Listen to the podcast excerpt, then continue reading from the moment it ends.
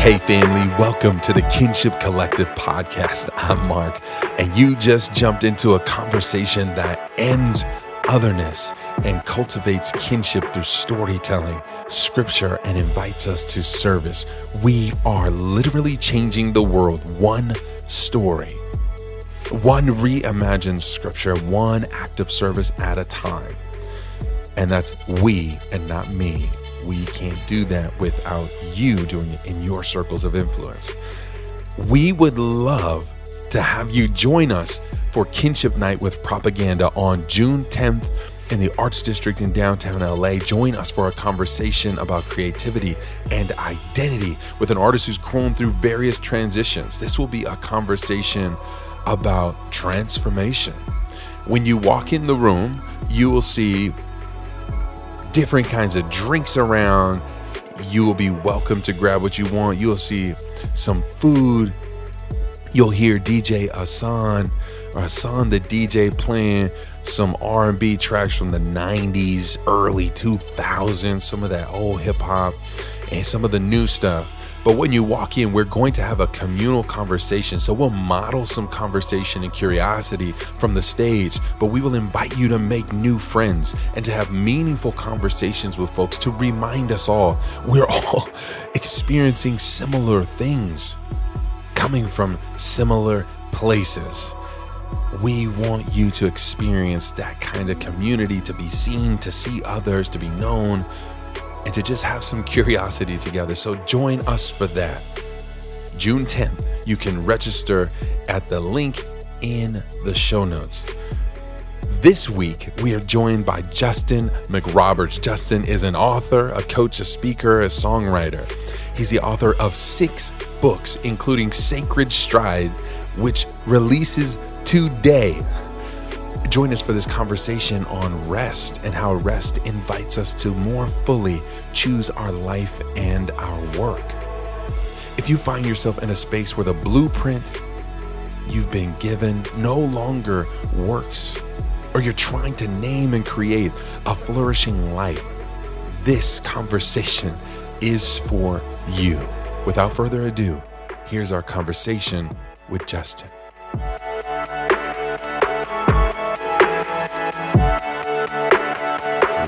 Ladies and gentlemen, today from Concord, California, this thoughtful artist, author, coach, speaker, songwriter.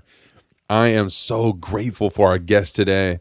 His voice and story and posture and way with words, I think his curiosity has been so helpful and inspiring to me. And I know that it will be to you as well. Ladies and gentlemen, would you give it up for Justin McRoberts? Oh, very good. Justin, man, I'm, I'm so thrilled you're here today. I, I want to get right into it. You've written yeah. several books. Some people might know you. I my first uh, introduction to you was through Young Life stuff, and yep. then I got your book, I think 40 Days on Prayer, you and Scott's yeah. project together. Yep. And and now I'm reading your book that will release today, May 30th. And I'm thinking about I mean who you are. Sure. The person that you are. Justin, would you share with us the things that make you tick, the things that make you who you are? Yeah, I, at the root of things, I mean, this is kind of, you know, this is part of what the book gets to. At the root of things, I am a beloved one of God's. That's the core of my identity. In other words, I'll, my you know the next phase of the question here, like I'll get into things that like I like, things that like set me on fire, things that uh, I prefer, things I do. All of that uh, is either an expression of or a practice of identity. Identity mm. is is given to us. Identity is not is and this is my take. Identity is not just this uh, this passive or static truth or thing uh, about me. Identity is a thing that that that I'm I'm given by the world around me. Um, I I believe who I am rather than I just rather than just I am who I am. In other words, for me, in in many many years of work and in the practice of rest, what I come to is that I am beloved of God's. That is the core of my identity. Mm. That I can hold on to something like I do write books. So this is actually my this will be my sixth book. I did uh there's a book called CMYK, The Process of Life Together. Then there was a book quite literally called Title Pending because I'm crap with titles and I could not come up with a title. Uh, and then there was the book Prayer that I did with Scott Erickson, and then we followed up with a book called May It Be So, and then there was another book called um, uh, It Is What You Make of It, and this is called Sacred Strides. I like writing books. If I lost my capability to write, either that, either because like emotionally, like I just and we, you know, you and I both know cats. are like they come to this place with like something they've been loving doing forever, like just can't anymore. Like they don't want to mm. get on the court and shoot anymore. They don't mm. want to be in the pulpit preach anymore. Like something they were like deeply identified to, they can't do anymore. If it went away from me, uh, I would be sad. Would, that would bum mm. me out. But I would not be less of who I am because who mm-hmm. I am is beloved, and I would find and develop and practice other ways of being who I am. So hmm. I write books, uh, I tell stories, I do a lot of how I met you, which is in, like I'll go places and help other folks, usually in storytelling. Uh, I think you and I connected at a Young Life. Well, kind of connected. I was here hmm. and you were in LA, and there was like a like a conference thing, like a mm-hmm. training conference. I mm-hmm. do a lot of that kind of stuff. I hmm. run a podcast. I've got two kids. My son is 12. He'll be 13 in not too long, actually, 13 in June 5. Uh, so he's coming up. Uh, my daughter just turned six. Um, I love that. That's probably my favorite thing uh, in life is being a dad. Um, but that's those are the those are the things that I do and things that I practice and things that really that really do make me click. I like helping people. Uh, I like being a dad. I like playing music with my son. Uh, but at the core of all things, I am beloved uh, by God. Yeah. I absolutely love the part in your new book, uh, Sacred Strides, where you talk about the recording session with Asa and you being able to. Asa or Asa? It's How do you Asa. pronounce Asa. Yeah. Uh, for you to be able to reclaim a moment and Yeah. rename and create this uh, a moment that you had as a child where you you this opportunity for affirmation and validation and to propel Yeah. you into belovedness and and that didn't happen because the person who could give it to you was incapable of giving it to you in that moment and for you to have that moment with your son and for you Yeah. to do that i thought was so beautiful justin i want to go back to something because for me many of the circles that i get to do my work and we'll talk a little bit more about Yeah, you're please. freaking helpful i just got off the the phone with my coach and Cool. um and and I talked to him about you know we we had talked before about the shit sandwich of your job. Yeah. And for me, I had these different ideas swirling around like, okay, I need to do my shit sandwich. I need to eat that and continue to do my work. Yeah. Your framework I thought was more helpful of like job and work. But Yep. back to what I was trying to say about in my work, I'm usually talking with people who are coming out of kind of deconstructing their evangelical kind of roots. They're still enamored, um, imaginative, connected to God and the divine, except it was so constrictive that they had to break out of that. It Yes. didn't validate their. uh, It didn't affirm who they were as Yeah. LGBTQIA plus. It didn't affirm who Sure. they were as a person of color. It didn't affirm who they were as a woman Yep. for whatever reason, they find themselves in this place where they have to rename and start to Uh huh. um, hold things differently. The way that you boldly communicate about God and belovedness, Yeah. I'm sure is a reflection of your journey. But for you to say, like, my identity is rooted in me being beloved, Yep. that feels really bold and also really um, faith filled to me. Like, I wouldn't start a, a sentence saying that. I love the book and I love the way you use that. That's a base foundational framework. Yep. Can you share with me Yep. About your journey to that and Yeah. why you hold on to it so tightly? The short the short answer is, uh, uh, and then I'll get I'll, I'll do the real short answer, and then I will unpack a bunch of shit at the same time. Come on. Uh, so one, um, I had, like we all do, and we have to. It's called a false self journey. I had on. associated myself, my, the core of my identity, with the things that I do. Uh, like I, I identify with my work, I identify with, with my religious culture, etc. And when, when things stopped working, when things broke, when the things I counted on to be true in a certain way, and we can talk about truth in a minute, Come on. uh, were no longer true in the same way. I had to, had to. I was faced with the choice then Yeah, of I can just be pissed, angry, sad, and it's ti there's time for that. There's time to be pissed and angry and sad. Give it a minute. Uh, but what my soul was pissed and angry and sad about wasn't just that these things are broken. It was because I felt lost and I needed to have a sense. Like, so who am I then? So the sense of like, who are you? I'm beloved of God's. That's that's what I'm saying. You can't take that from me. yeah. Yeah. And that's what my soul really wants. It's why it's why we grieve the things we lose when we lose them. Is because I didn't think that was going to go away. I mm-hmm. didn't think that was going to ever change. I didn't think that was I think this I thought this was going to be home forever. Mm. The reason I the reason I grieve that is cuz that's what my soul wants. I want to have a place. I want to have a sense of rootedness. Mm. A sense of place in my soul and in my world that this never goes away. I want to have an anchor that doesn't move. That's what my mm. soul wants. There isn't a person on the planet who doesn't live that place. It takes it really does because it's all that's all cute and con and conceptual. It's a freaking hallmark card. Mm-hmm. Until mm-hmm. until everything i really am counting on like my cultural identity my uh you know my geographical identity my successes etc until all of that shit goes away that i was counting on i don't really mean it when I say what like I don't really mean it that like I just want to know that I'm loved by God. It's a hallmark card, it's a it's a thought, it's a concept.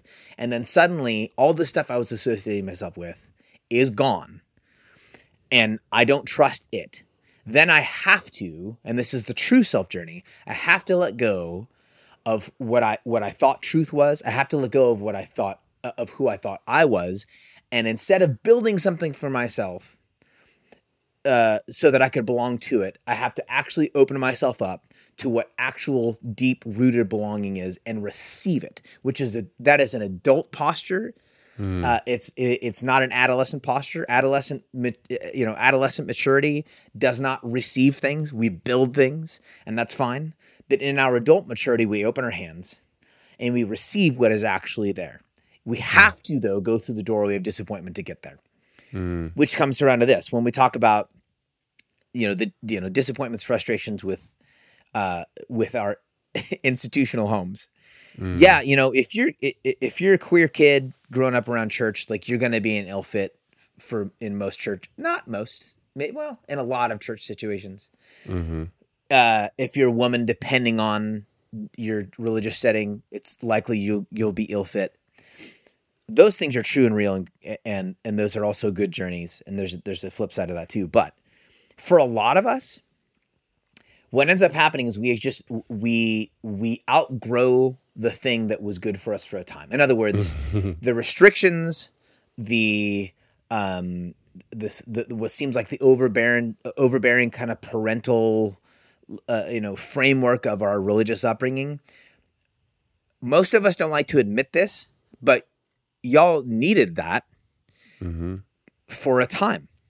And so it's not always that this thing was broken and stupid and corrupt. It's that it was mm-hmm. useful for, for a time and that we just we're trying to use it in the same way in a different season and that doesn't work anymore. For some of us, this mm. was never going to work.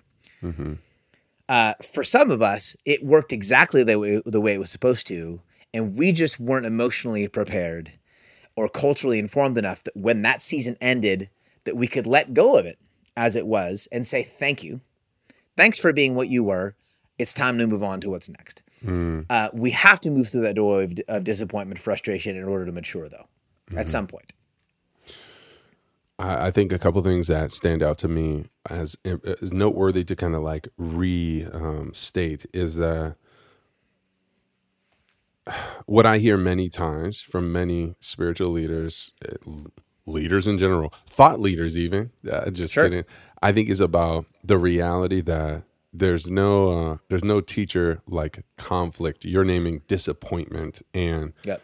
when when your belief system cannot meet the demands of the moment you're in because you're watching people who look like you continue to be killed by people who are supposed to protect you or vowed Yep. to protect you because your your family can't seem to reckon with the reality of your identity for whatever Yep. reason there there is no there's not like a happy way to do that. Mm. And I, I think what what i'm getting at is that we're one of the most fertile invitations to maturity will many times be disappointment. Yes. you it will be the coming to the end of yourself so to speak. I'm, I'm thinking about the prodigal son now luke 15 the reality of like coming to the end of where where you can make sense of the thing or the, the old ways of making sense of a thing they've they they're exhausted they cannot meet this moment and now in, now we need to evolve and create and to be honest to me that the, the end of ourselves and the end of our ways of making meaning is the beginning of faith Well, And and it's usually the end of our. It's usually the end of our ideas. Uh, Mm. uh, it's more. It's more often, and, and this is just a small bit of pushback. It's like it's usually the end of our ideas or ideologies, um, so that we can enter into more of our whole selves. So it's very rarely like the end of myself. It's Yes, that this is where I thought that this is where I thought I was. right This is right, where I right. thought I ended. So Mhm. the the the book we referenced a little bit before. Um, that I'm not pitching right now. Um, this is why I'm bad at selling shit. Is because I just like just I'm going to talk about this other thing. Yeah. Um, is so in in the book, uh, it is what you make of it. oh so I tell good. the story about my son uh, buying a he bought a Lego kit, and we got the Lego kit in the mail. Waited for a rainy day, started putting the rainy the the, the Lego kit together, and and discovered that we didn't have all the blocks necessary. So it's supposed to be 74 blocks in the box. There were 72. Apparently that happens. Um, and what we and he was he was bummed. I was bummed. And the way I read in the book is, you know, he took he took a minute. He got up, went, got himself a water, sat in the window, and like watched the rain for a minute. Um, and and then I I followed suit because I, uh, I and I learned in that moment, if I don't give grief and anger and disappointment their moment, they will steal it from somewhere else. Hmm. Once I've done that, and my my head is clear, because you know, bro, it's like I get jammed up in something, and if I don't, if I'm just like, I'm not gonna be pissed about this, and I fight that off, I'm like, oh, I'm not that upset. Like that just hangs out, and then I get brain fog for weeks because I'm actually I'm actually jammed up. I actually do have some stuff I want to say to the world, to the people around me, to God, and mm-hmm. like mm-hmm. about what about how I'm feeling. Mm-hmm. That stuff just kind of gets locked in here until I get it out. So giving grief, disappointment, anger their moment, so that it doesn't steal fr- steal from something else, allows me to then in the next moment say, okay, this is how I thought it was going to work. It's not going to work that way. So what can I do now? And you just pinned it that the the next question is, is almost never okay. So how do I do it right? The next question, because that was the first question. the first question is how I do this right. It comes with a design. I was supposed ahead, to work like this, and I like I can't do it the way it's supposed to work. So the next question Sheesh. isn't how do I do it right. The next question is what is in me, and how do I want to do this? Yes. what, is can I make? Mm, mhm. Which is the heart the, the the heart of that book. It's like it is what you make of it Yes. we came we came to culturally in the United States more so than most places in the world.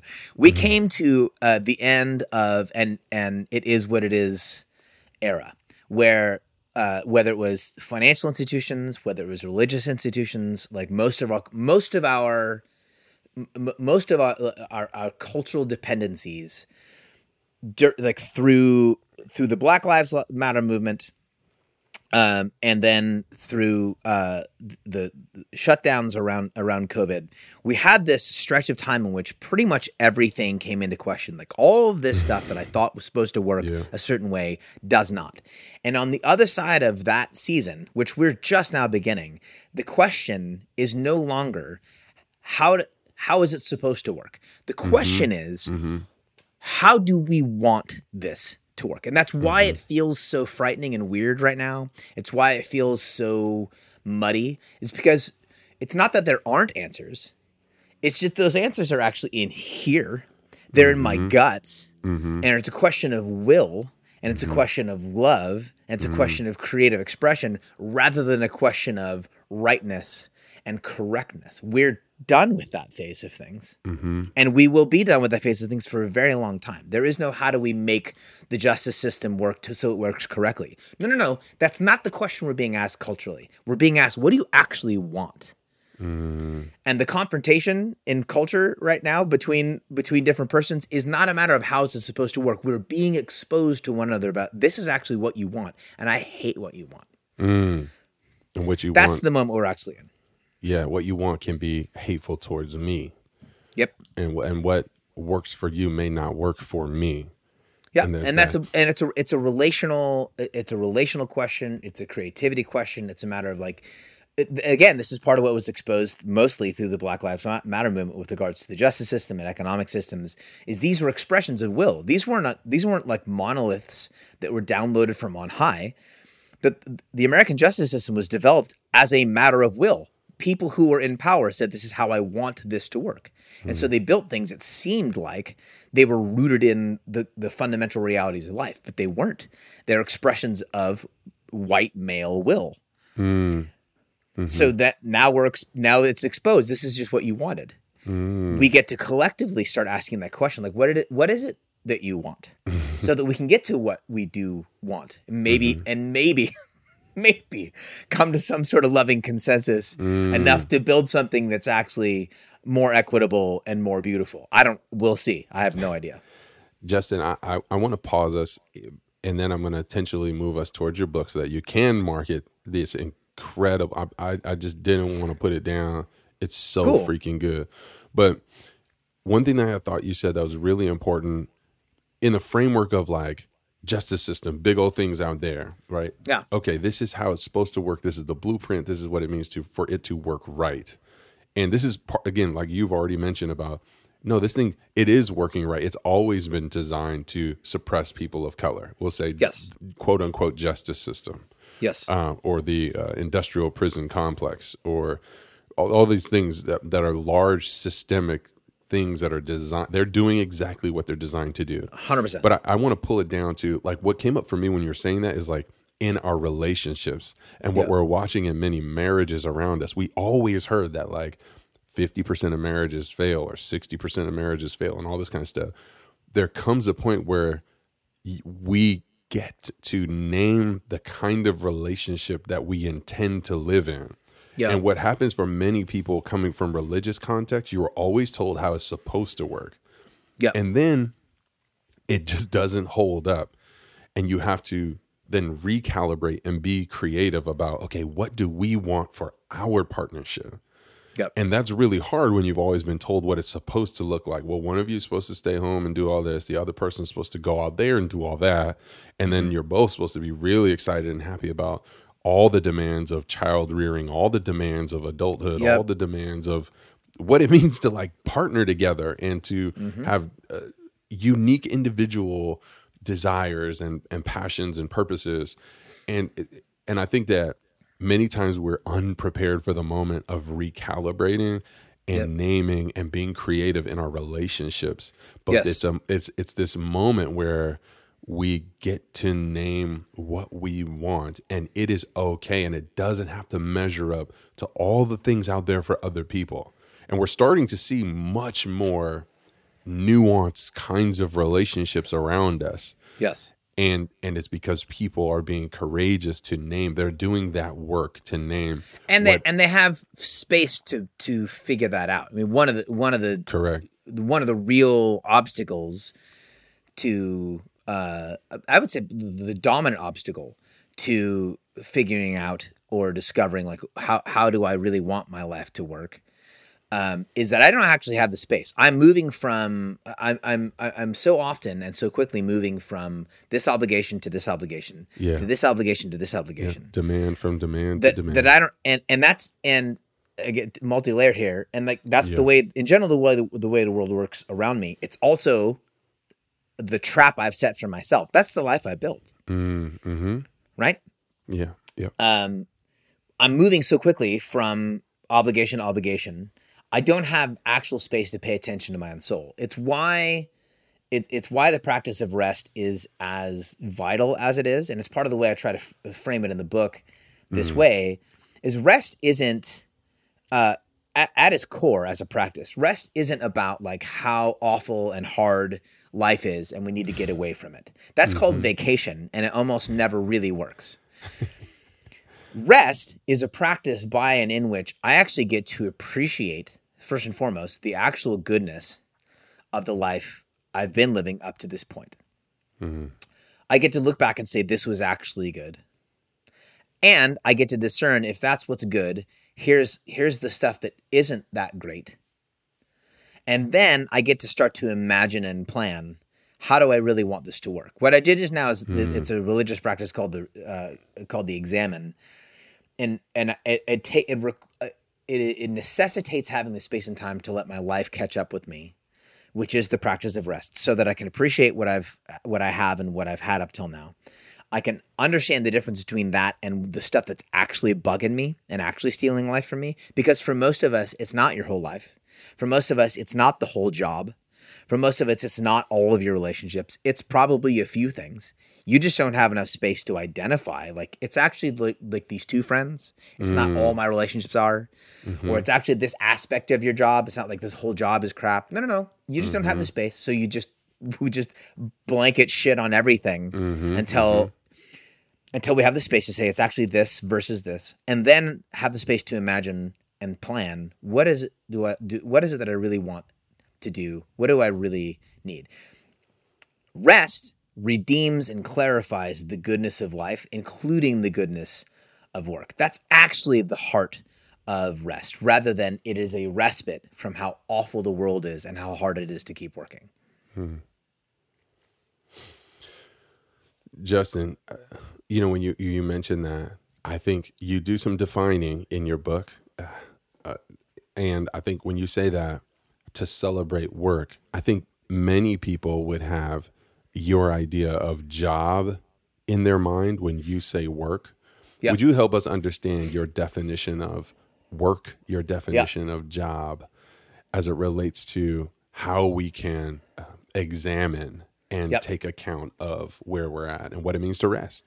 Totally. I, am going to actually read it directly from the book because right when you mentioned, I was like, I'm going to. I like I like the way I wrote it. Yeah, so it's really good. So Yeah. my my work, uh, work. So uh, uh, uh, we'll start off by saying that work and job are they're overlapping things, but they're but they're different things. It's like siblings versus sisters or siblings versus brothers. Like they're they're similar.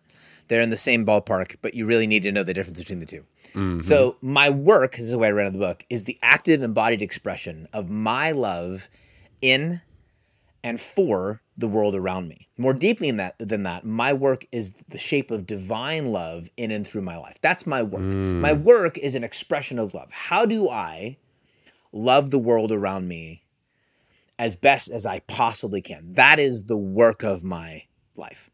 In the context of that is where my job comes in. My job is something I do that pays for food and housing and clothing so that I can, theoretically, do my work. For some of us, um, blessedly, there's more of an overlap between my work and my job. That my job uh, is is a, is a kind of a closer representation of what I would call my work. So if I want to, like, I, the, like this morning, I had a coaching session uh, with uh, with some folks. I've got a coaching session right after this.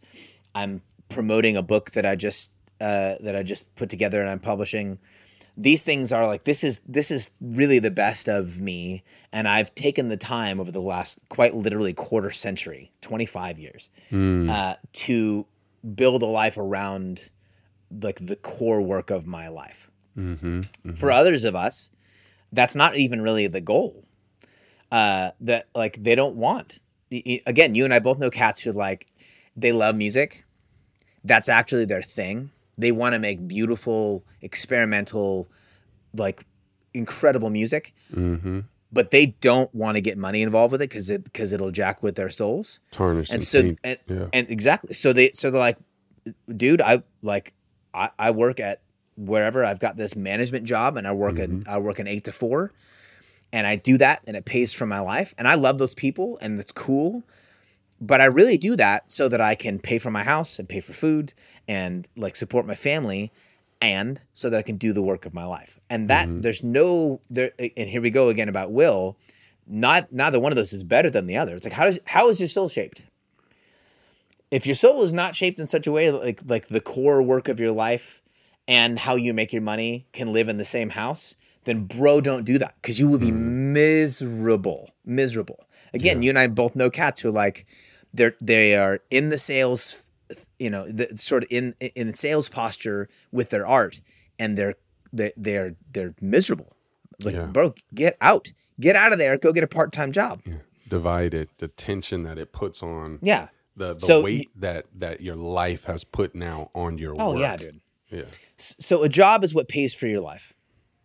Your work is is from the roots of your soul how you best want to love the world around you, specifically the people you want to care for. That's hmm. the primary difference. Mm-hmm. You know, when I was reading your book, I, I started to I, I I think about this book, The Power of Full Engagement. I don't know if you've ever read it. No, check it out. It talks about um, energy management, not time management, is really the hmm. key to living a full life. And the way that you talk about the push and pull of work and rest, it reminded me a lot of this energy management of like, no, you stress is good. Stress is good for your body. It's good for your mind to be pushed to its limits and then to pull Yep. back and not have to push anymore. It's good to work really hard for 90 minutes and then to pull back for 15 minutes and catch your breath and take a Yep. walk and get some sunshine. Yeah. And I really felt like that that sense of like push and pull and work in that expression of love and divine expression of love through you and job and the ways that you can create stability for your family and then rest and the ways that you can reflect. And then for me, you know, when you talk about creating space, I'm thinking about the ways that when we actually rest, we can create clarity in our lives Yes. because it's in those moments where we detach from the demand, demand, obligation, obligation, obligation to just like hear. And sometimes within ourselves, we can sense like, oh, that thing, I don't, I don't need that thing anymore. Yep. Or the the the amount of pressure that we're just kind of like cycling through. There's sometimes you can just become aware. You can awaken to something within yourself. It can be a really small truth, like, "Hey, some vegetables could be really helpful in your diet here, buddy." Or Mix you in know, a salad, homie. Yeah, maybe we don't need so much of this. This what's what's really the trade off we have here? Like Yeah. we're talking about a, a thousand bucks for I don't know a thousand hours worth of work and a thousand hours worth of stress. Like mm, maybe not. I don't know. Yeah. Uh, and and even to say that is you know is is a privilege because many people don't get those choices around us. But to to to live the God kind of life, life to the full, Yep. which you talk about a little bit, is a Jesus invitation to creativity and to listening to your life's work and listening. and that's the your ball game right there is paying attention to and learning and relearning myself one of the things i get into a little bit in the book and i tell my my coaching clients all the time i tell people all the time is you you are worth you are worth learning Hmm. as a person you're worth knowing as a person. So treat yourself that way. And insofar as we know this about we talk about you know most marriages ending um some of some of why that is some of why that is uh it's not just that you know marriage is hard and all that kind of stuff. That's just a cheap way to say it. Is like you know folks will say you're not who i thought you were. Mm, like you get to a point in a relationship this happens in- institutionally on the grand scale yeah, uh, this happens interpersonally. Sometimes that's not really the case. Sometimes they were exactly who you they you thought they were when you met, correct. and then they changed. And Mm-hmm. what you stopped doing was learning this person because, like, I'll be fifty at the end of this year. There are things about me that are true ish, uh, that were true when I was 22, 23, 25 But if you expect me at 50 to be the person you met when I was 23, you're going to hate me because I'm not that person anymore. Mm. Your job, if you're in relationship with me, the this is the job, is to learn me over and over and over again.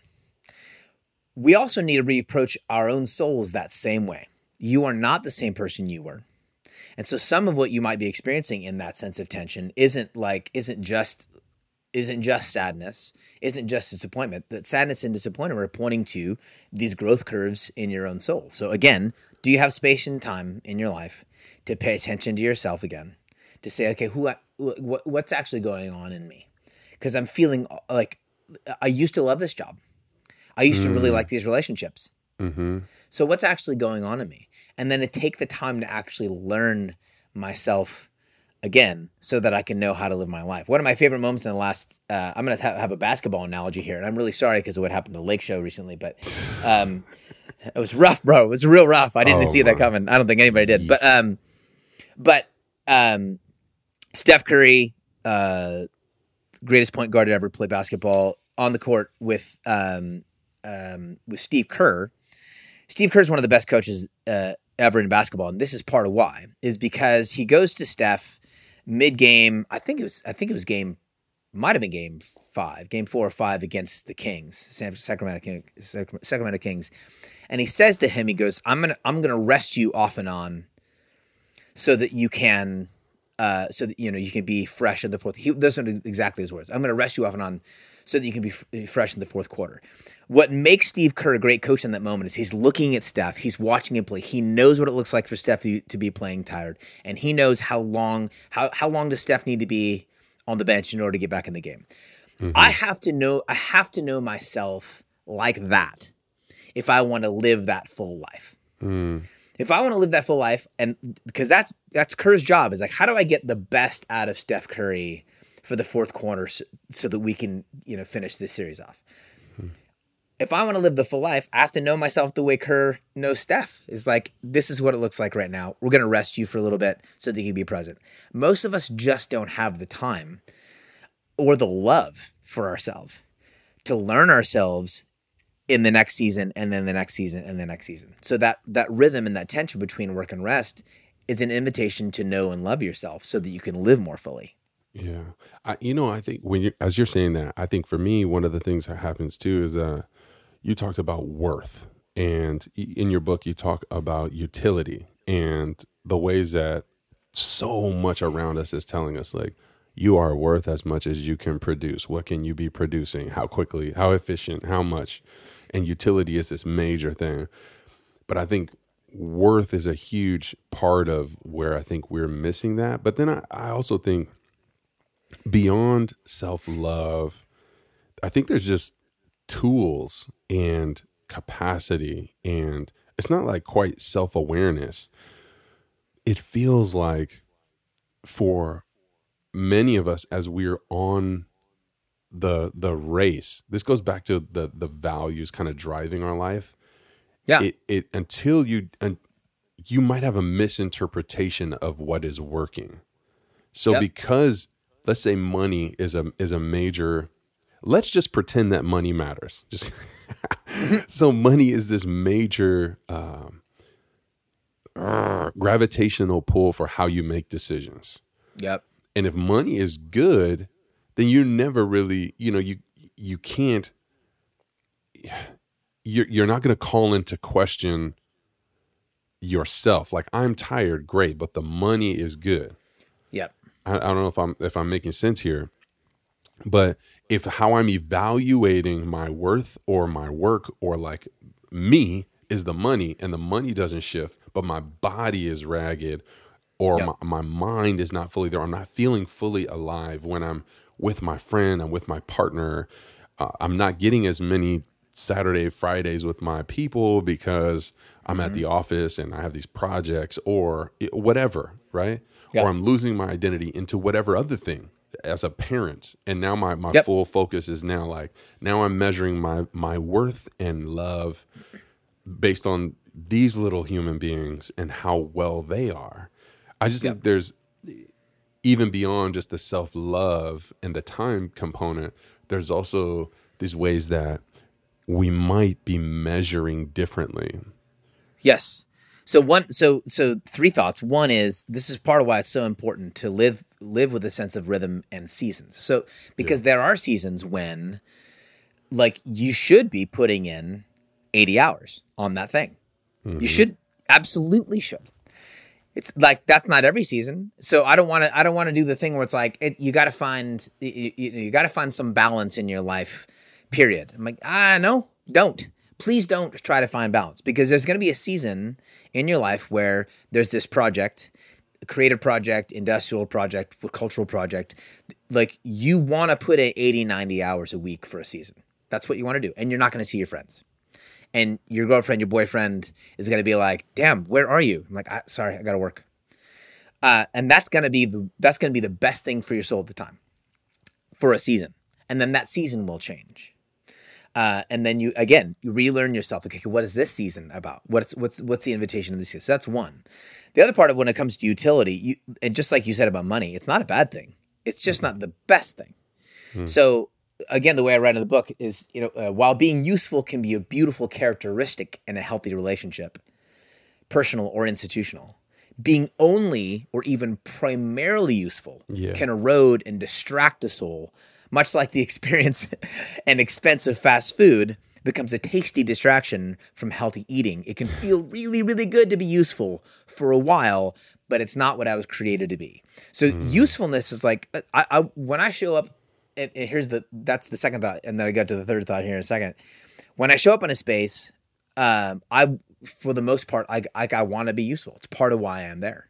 Mm-hmm. I want to be helpful. Mm-hmm. Um, and that's a good thing to be. It's not the core of my identity though. And that allows if I allow myself to become useful, I do this. I submit my identity and my worth to the agenda of whatever institution, whatever power I'm trying to be useful to. That's highly problematic because most of these cats, and this comes to the third thought, most of these cats do not have your best interest in mind. So when it mm. comes to the practice practice and understanding of utility, here's a really sad, disappointing truth that's also really freeing. Mm-hmm. No one likes the idea of being in transactional relationships where it's mm-hmm. about it's about what we give to one another and your worth and the re- worth of this uh, and the worth and value of this relationship is predicated on what I'm getting for you and what you're getting from me. Mm-hmm. No one likes that idea. Y'all, here's the deal. That's most of the relationships you have. It's most of the relationships you will ever have because you can and you you, can uh, only ever be truly in love with, loved by, and love a pretty short list of people. Mm-hmm. Mm-hmm. The model of Christ, there were you know there was the 72 folks who were around him a whole bunch then there were the masses around him some and then he really had these 12 cats that he spent his life with Mm-hmm. and even within those 12 cats there was really two Mm. like his his the, the core of jesus' relationships like his core social structure was really really small. Most of the rest of his relationships were transactional and they were predicated on utility. And because he knew that he was loved by the father he could let those relationships be what they were. Utility is a metric by which we we evaluate the usefulness uh, uh, the, the goodness and the value of our relationships and it's true of a lot of us it's true of most of our relationships in order to do that healthily because that's the way the world works i have to know at the core of my being that that's not who i am and that's got to come from a place of actually being rooted in god who values me regardless of all things it allows me to be useful because most folks want me to just be useful Mm. You know, w- when you say that, mo- most folks want to be useful. To me, it takes me back into the world of Scripture, where law is useful and uh, people are useful, and there's a certain way. Again, this is very similar to what we were talking about. About there is a blueprint for how things are, the right way to do things. Then there becomes a time where we need to name the way we want things to be. Well, enter ancient Near East world. There's this people who have been a nomadic tribe and they've encounter God, and this God is different from those gods. Those gods would demand you sacrifice your children. This God would never ask you to do that. You may have interpreted that, but no, no, no, that's not what I want from you. And the other mm-hmm. gods would say, like, if somebody touches your wife, you should destroy their whole family line. Well, this guy would say, well, no, no, no. There's there's a there's a if it if someone takes your eye, well, it might be just for them to not have an eye for in a moment while God is forming a people. Anyway, mm-hmm. all the mm. way to this now New Testament where Jesus, God made flesh, is walking the, the streets. And now, again, there is a blueprint for how things are supposed to be the Torah, the, the law, and the prophets.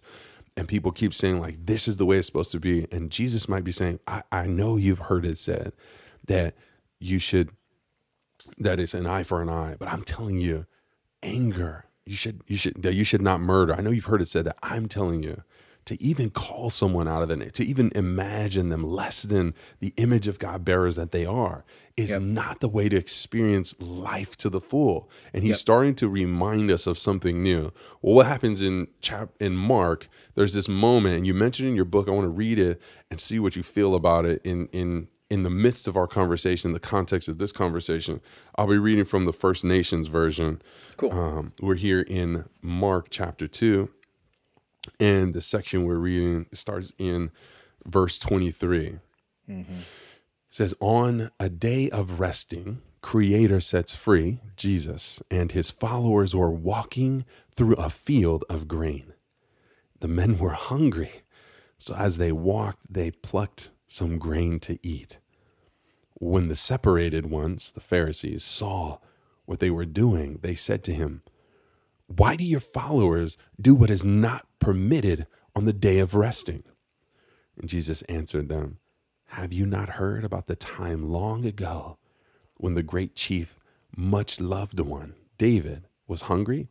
How he and his followers went into Creator's ceremonial lodge, and when father of plenty, Abiathar was the chief holy man, and they ate the ceremonial bread? Only the holy men are permitted to eat that bread? Jesus looked at them. Human beings were not made for the day of resting. Mm. Instead, the day of resting was made for human beings. So then, the true human being is chief over the day of resting. That's Mark chapter 2, verse 23 through 28, First Nations version you've written a little bit about this in your book. What comes up for you now in the midst of our conversation and within the context of what you've already kind of processed through your book? Yeah.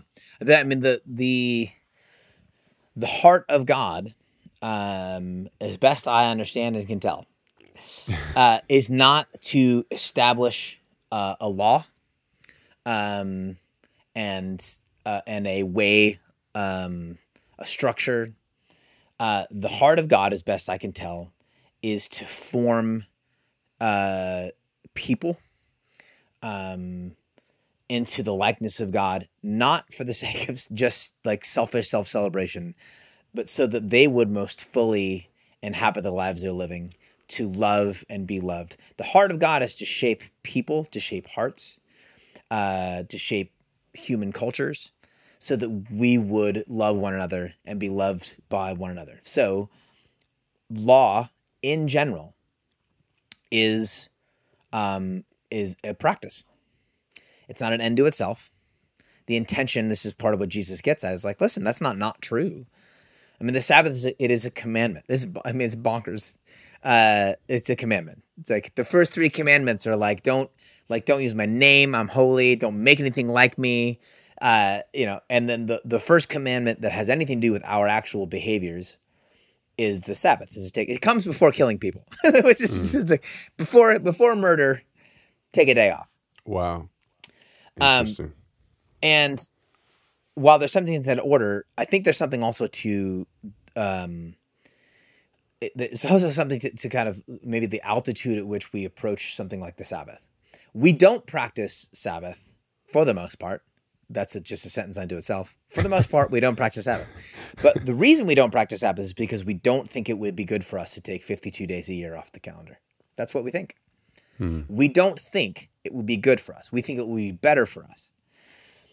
uh, the Sabbath isn't there to steal our joy from work. The Sabbath is there because it is a it is a better way to live with the rhythm of rest. It's just simply a better way to live. So mm-hmm. this is the shape of humanity. In this in the same way that murder isn't wrong just in some like cosmic moral code, you quite literally steal another person's life and you steal their presence from the lives of the people around them. Like it's mm-hmm. not like it's not just like murder's wrong because murder's wrong. No, no, no. Murder is wrong because you are stealing life from someone. You're stealing lives from their loved ones. You are diminishing human life. In the same, in, in, in the same with all of the commandments, diminish the experience of life. The experience they, diminish the value of human life. This commandment, like all of the commandments and like all the laws, are intended to, at least for a time and in a way, to, to protect and to form our psychologies, our souls, and, and our societies so that we would live more fully. That's always the case.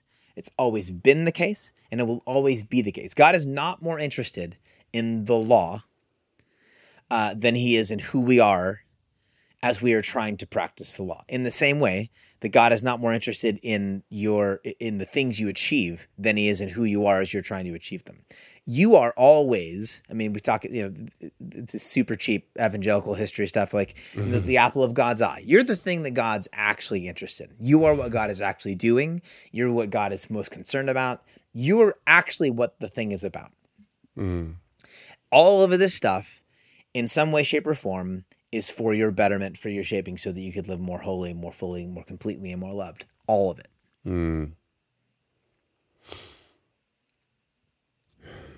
I um That's so good. I, I'm I'm just imagining I think I'm thinking about personality types. I'm thinking about the ways that certain personalities like my own, I can be much more, you know, I'm much more like ah, rules, schmools, you know, you know, typical young life leader. Uh, you rules, schmools, let's go, you know.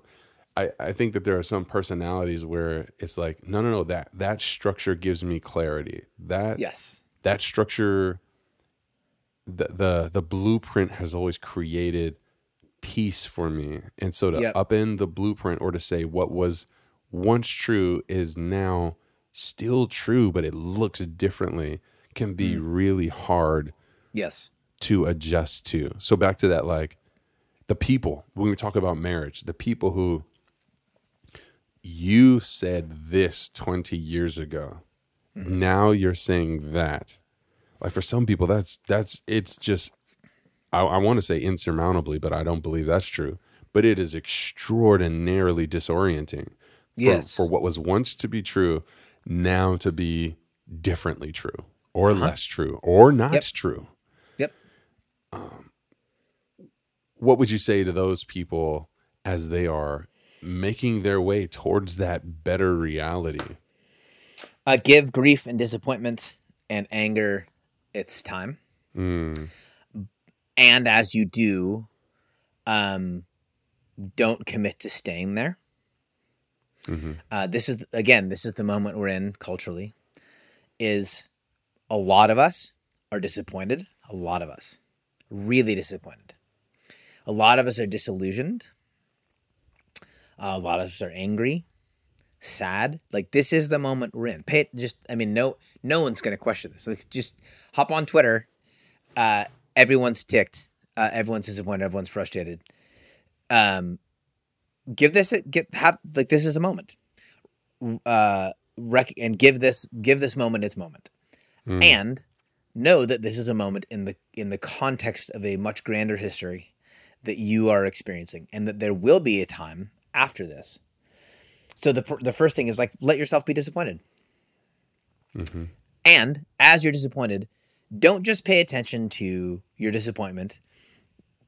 And don't just attach your disappointment to the failures of the institutions, the people, and the histories that leave you feeling that way. Follow the thread. If you are not, if, if you are bummed out that it's not this way, how, how is it that you want it to be? Because that's what your soul is actually saying what your soul is what your soul is, is not only saying is like that sucked that's part of what your soul is saying but it sucked because it's not is really the rest of the sentence. So, Mm-hmm. what is it that your soul is saying? The practice of rest gives us space to pay attention to our disappointments, our frustrations, and our angers so that we can follow the thread to the roots of our desires so that we can look into tomorrow and have hope. We talk about vision a whole lot. Vision is never, ever a matter of this is how it's going to be tomorrow. I know, so let's plan for it. Vision is always this is what I know to be true, and I can plan from this for a better future. That's what mm-hmm. vision is. Mm-hmm. Vision begins with knowing where I actually am, knowing how I actually feel, knowing what I actually want, and then planning to build into the future. Mm-hmm. This is a moment in culture in which we, for the most part, in the United States, in religious cultures and a few beyond, really do lack vision. We are chock full of critique. We are chock full of analysis. Uh, we are we are chock full of uh, energy, most of it negative. We lack vision. And we lack vision because we don't have the space to follow our own disappointments or angers or frustrations Mm. to the roots of our souls to see what it is what what is it you're really wanting? What do you want to build and with whom? That's really good. Justin, for you, what does it look like personally?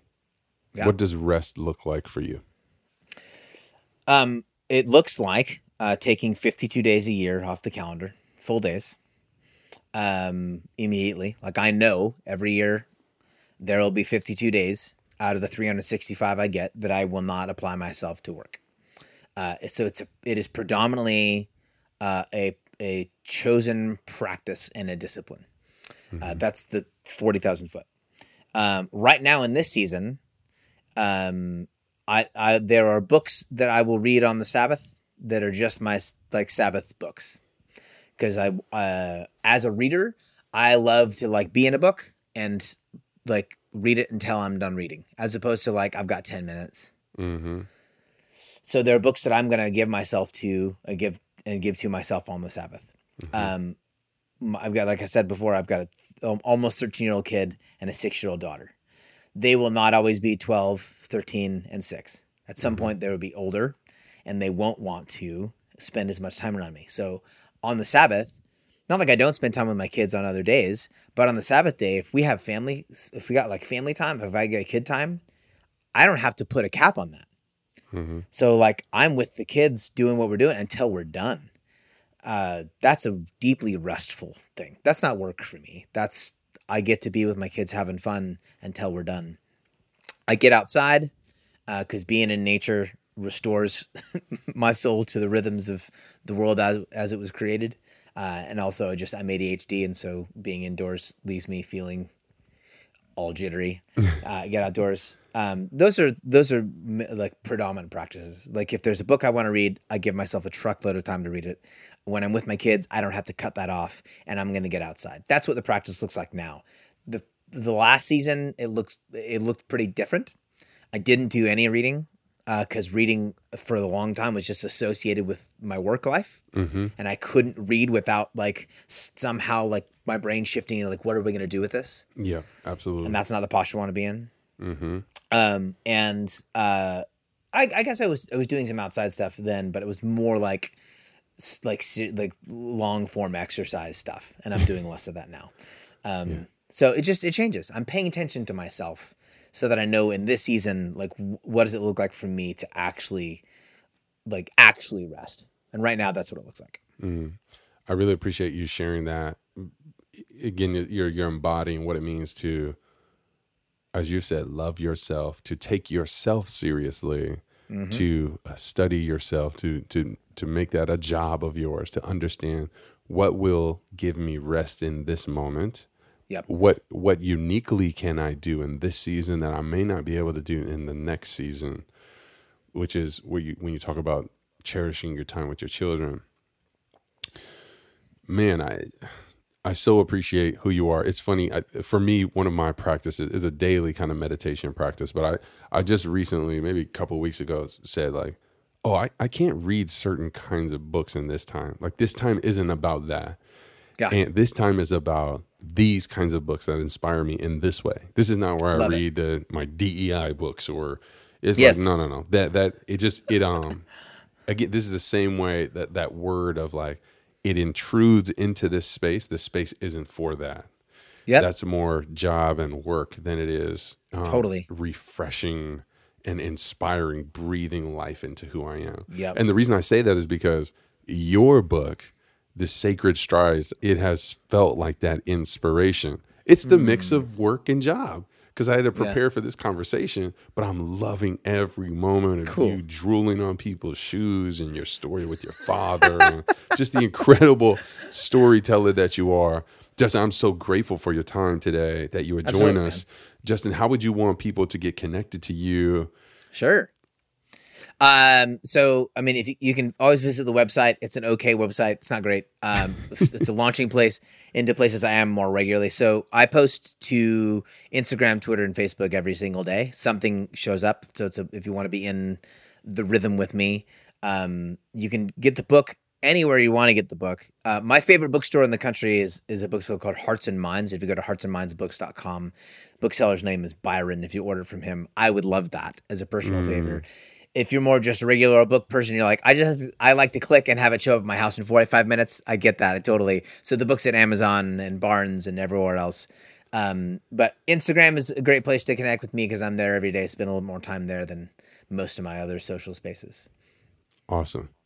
Well, Justin, I- I'm grateful for your time. And I think for those of us who are on this journey, you can follow his podcast, get back into some of these other books. If you're more creative, you want to see art. Um, uh, it is so, what is that word? The, the pictures and the poems. So it is Which, said. oh, oh, so there's there's the May it book called so. Mm-hmm. Prayer, and then May It Be So is the follow up to that. Yeah, may it be so. There's lots of different options, but as you can hear, Justin is inviting us to rest, to take our lives seriously, to know ourselves, to love ourselves, to uh, respond to our own self worth, to move from some of that right and wrong blueprint to, man, the creativity of what I intend for my life. Justin, we're really grateful that you're here. For those of you Happy to. listening, this is our invitation. May you know you are loved. You are loved. You are worth resting. You're so much more than productivity and your utility. You are loved, and we are family. Much love, y'all. Peace.